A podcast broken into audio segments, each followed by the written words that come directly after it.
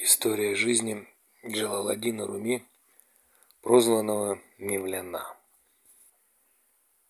За год до рождения Руми 30 сентября 1207 года, умер Руми, кстати, 17 декабря 1273, то есть он прожил 66 лет. Так вот, за год до рождения Руми в Монголии на Курултае Тимурчин был провозглашен императором и наречен новым именем – Чингисхан. В результате этого события родители Руми, жившие в афганском городе Балх, стали беженцами, потому что монголы двинулись на запад. Итак, Руми был афганцем по национальности. Огромная империя Хорезм, в которую входил и Афганистан, развалилась под ударами Чингисхана, прежде всего из-за внутренних междоусобиц. После нескольких лет странствий в 1229 году семья Руми оседает в городе Кония, столице Сельджукского княжества Рум. От имени этого княжества произошло и прозвище поэта. О матери Руми ничего не известно. Считается, что его отец Багаудин Велет, который умер в 1231 году, был потомком самого Абу Бакра, первого халифа, то есть потомком первого духовного руководителя всех мусульман после смерти пророка. Отец Руми был известен в исламском мире, он обладал даром проповедника, был поэтом, и ему предоставил политическое убежище сам султан Алаудин, который покровительствовал поэзии и суфизму. Суфизм – это философия, зародившаяся в ремесленных кварталах восточных городов. Ее последователи отказывались от земных богатств, осуждали показное благочестие официального духовенства, учили, что любовь и добрые дела значат неизмеримо больше, нежели отправление внешних религиозных обрядов. По прибытии в Конью Багаудин проповедовал в мечети, которая называется Конь-Яда Алайдин Джами. Эта мечеть существует и поныне.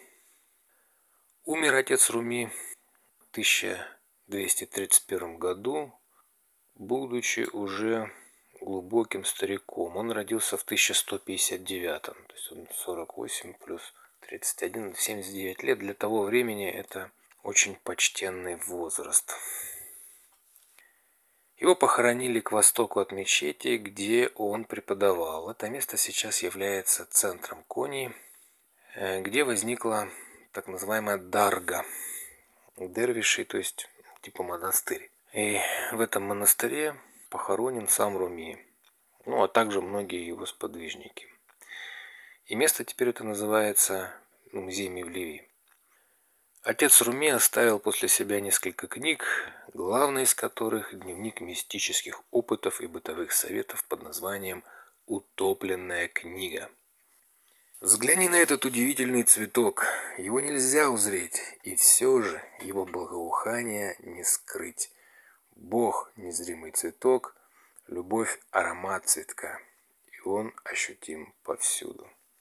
Писал Багаудин. Он был членом суфийского братства, которое называлось Кубравия, и сосчитал в себе практичность и благость. Это правда, что моя любовь к Богу услаждает мою плоть. Просветленность ощущается мной точно так же, как чувственное влечение, когда оно наливает силой мои члены и органы, говорил Багаудин. Личность э, отца оказала решающее влияние на формирование самого Джалаладдина, а затем и идеологии ордена Мевливи. Об утопленной книге есть легенда. Руми так любил дневник отца, что всегда держал его при себе и цитировал на каждом занятии своим ученикам. Однажды он сидел с ними у фонтана в Коне. Книга лежала на фонтанной ограде. Как вдруг появился некий дервиш, который прервал занятие тем, что смахнул в воду драгоценный труд Багхаудина. Мистический опыт отца оказался в воде, чернила поплыли. Руми был в ужасе от этого коварного и разрушительного поступка. «Зачем?» — воскликнул он. «Пора начать жить собственной жизнью», — ответил Дервиш. Опустил руку в фонтан и достал из воды утопленную книгу. Она оказалась совершенно сухой и целой. С этого эпизода и начинается знаменитая история окружающихся дервишей из суфийского ордена Мевливии. История игры между буквой и сутью, между прописной истиной и личным духовным опытом. Но вернемся к Руми. Когда умер отец, в Конью приехал друг отца, Саид Бурханеддин. Он был шейхом ордена Кубравия и стал обучать самого Руми ораторскому искусству. Тут надо немного рассказать об ордене Кубравия. Орден этот основан в узбекском городе Ургенче Наджимаддином Кубра. Годы жизни 1145-1221. В то время Иран, Узбекистан, Туркмения, Таджикистан, Афганистан входили в одно единое государство, называемое Хорезм. Наджим-один Кубр был одним из самых прославленных суфиев Хорезма того времени. И он погиб в бою с монголами. Перед битвой Кубр приказал своим ученикам разъехаться по свету, ну, чтобы сохранить учение. А сам взял в руки прощу и встал в ряды защитников города. В момент гибели Кубр схватил за косу монгольского воина так крепко, что монголу пришлось потом обрезать себе косу.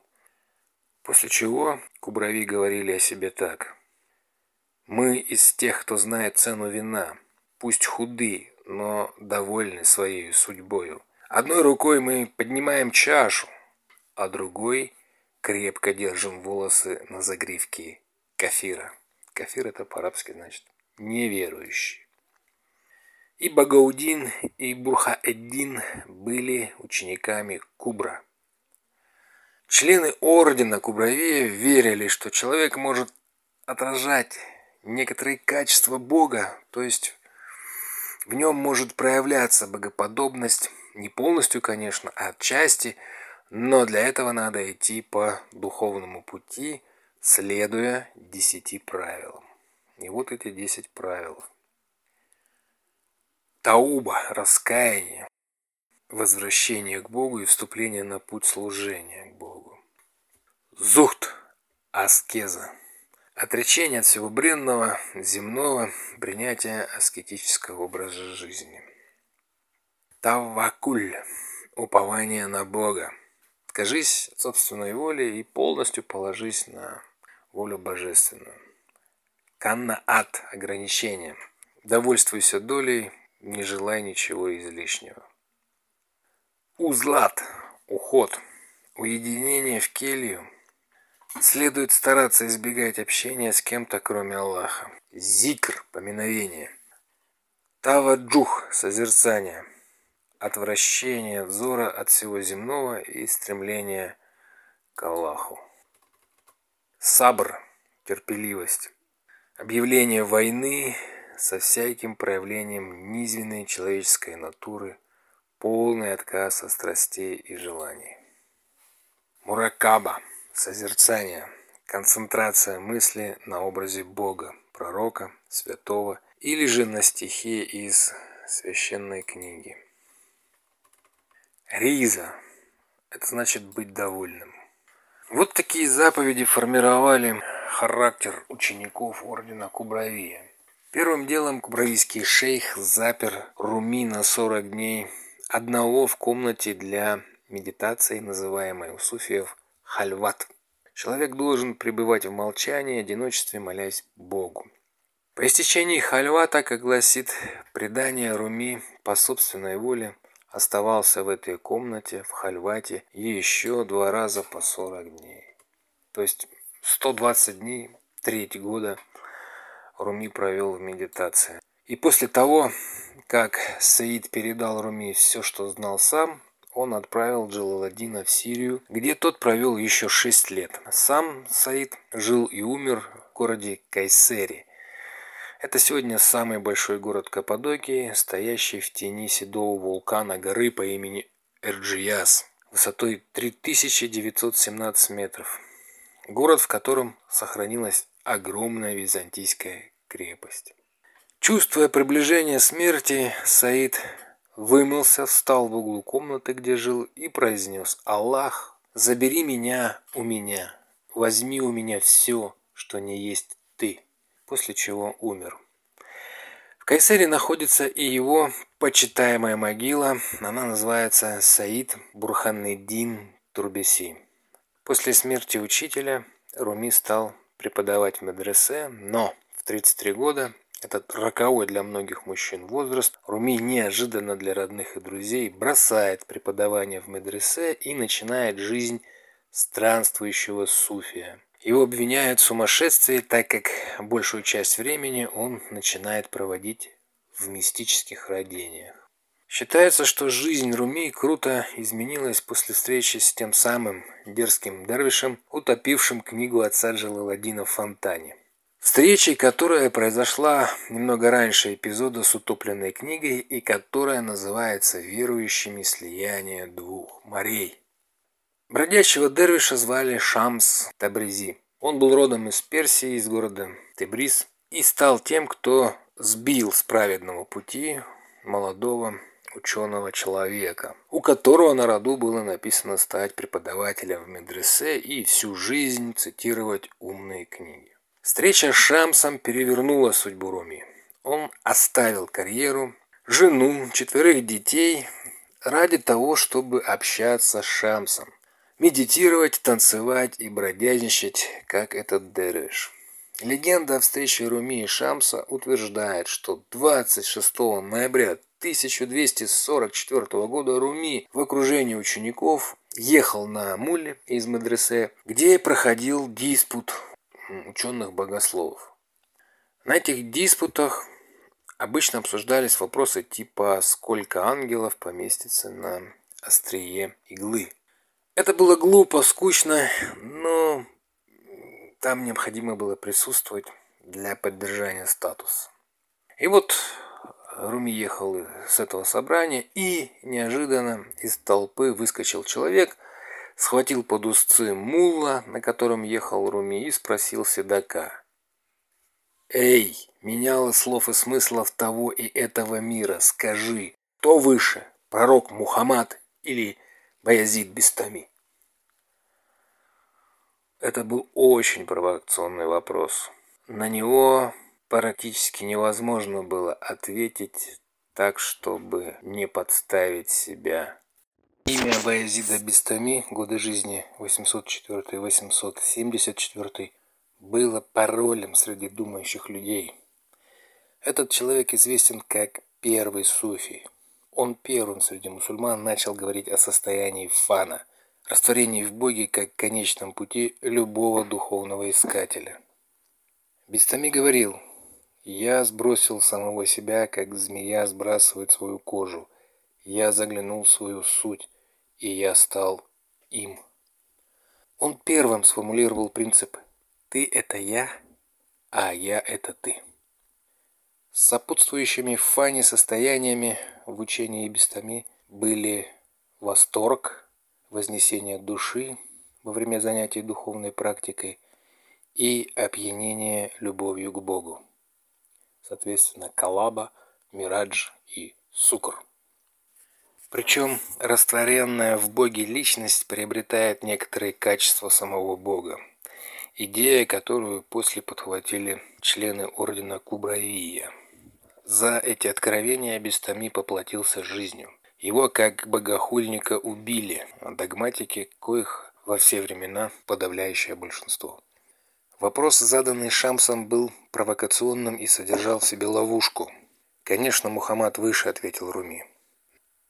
Но почему тогда Мухаммад говорит, сердце мое покрывается ржавчиной, и по семидесяти раз в день я каюсь перед Господом моим?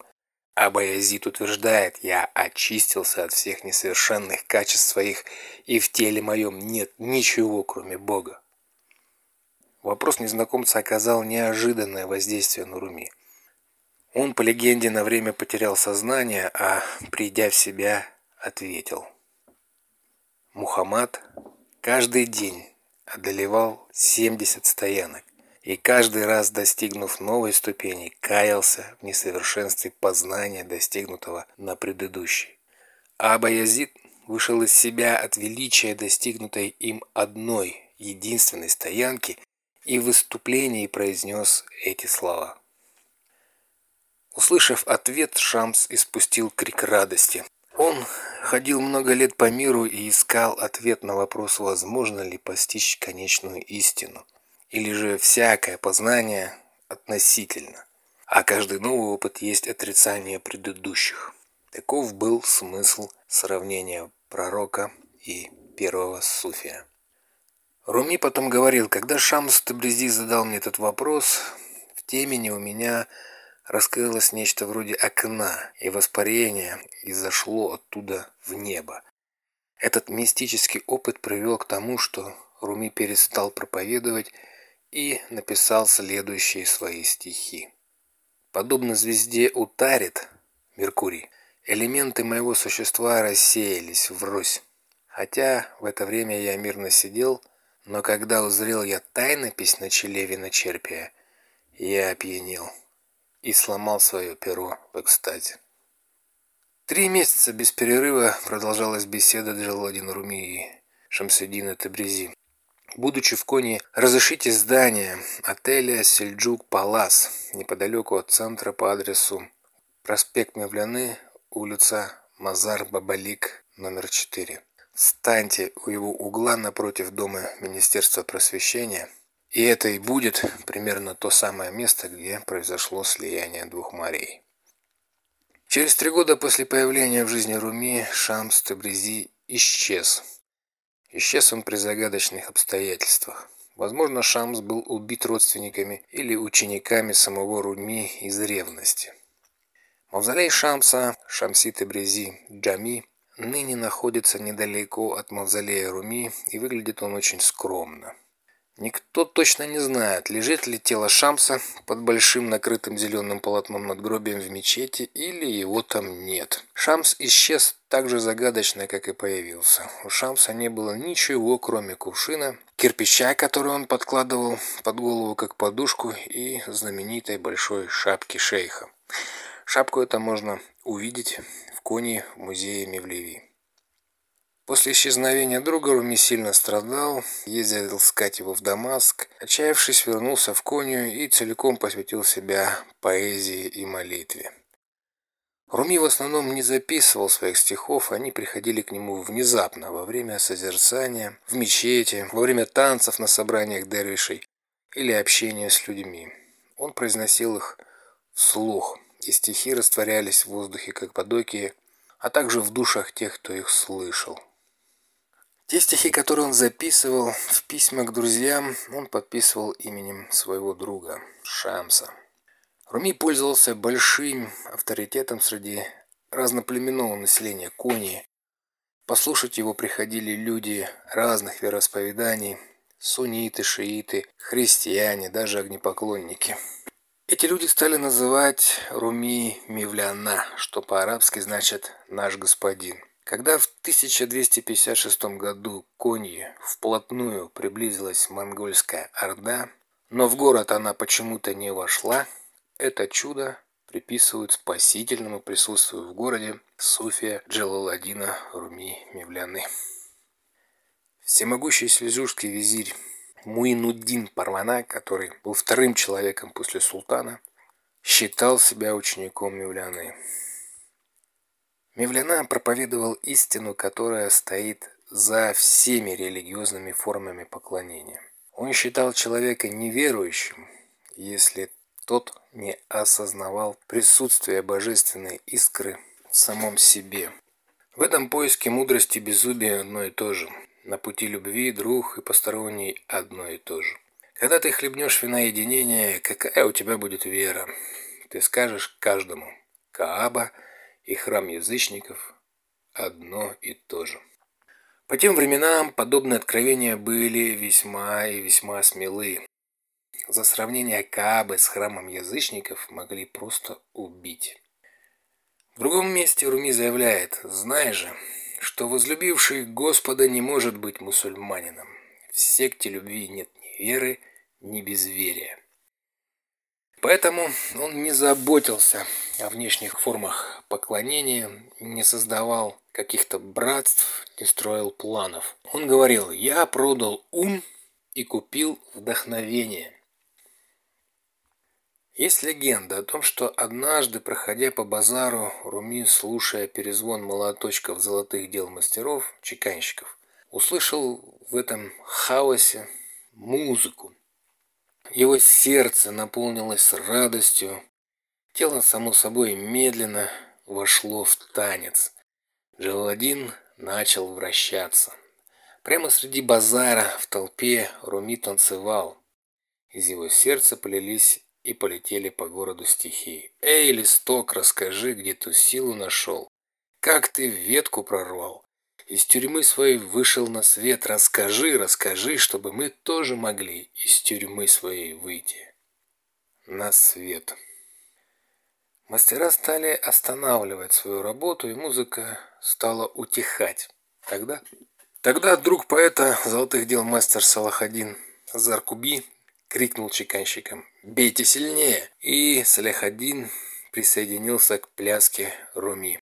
Салахадин пережил экстаз такой силы, что после этого события подарил свою мастерскую общине и ушел вместе с поэтом, чтобы больше не расставаться с ним до самой своей смерти 29 декабря 1258 года.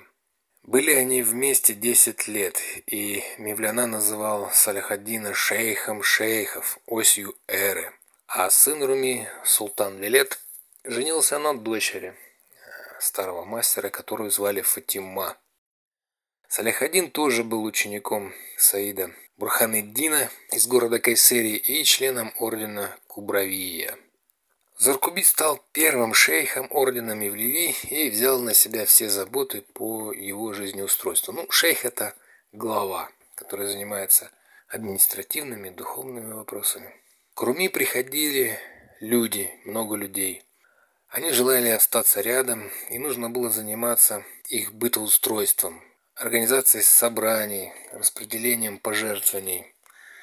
Вот все это взял на себя Саляхадин.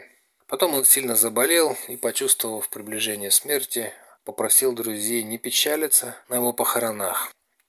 «Этот день счастливейший из моих дней, ибо я соединюсь с возлюбленным». Возлюбленным суфии называли Бога. На похоронах сопровождавшие хлопали в ладоши, пели песни, впереди гроба шел и кружился в танце с непокрытой головой сам Мевляна. Салихадин похоронен рядом с могилой отца Руми Багаудина Вилета. Новый суфийский орден, который создал Салихадин, стал называться по прозвищу поэта, а его последователи стали называться Мевливи. Вторым шейхом ордена стал глава цеха уличных торговцев и ремесленников Хуссамедин Челеби.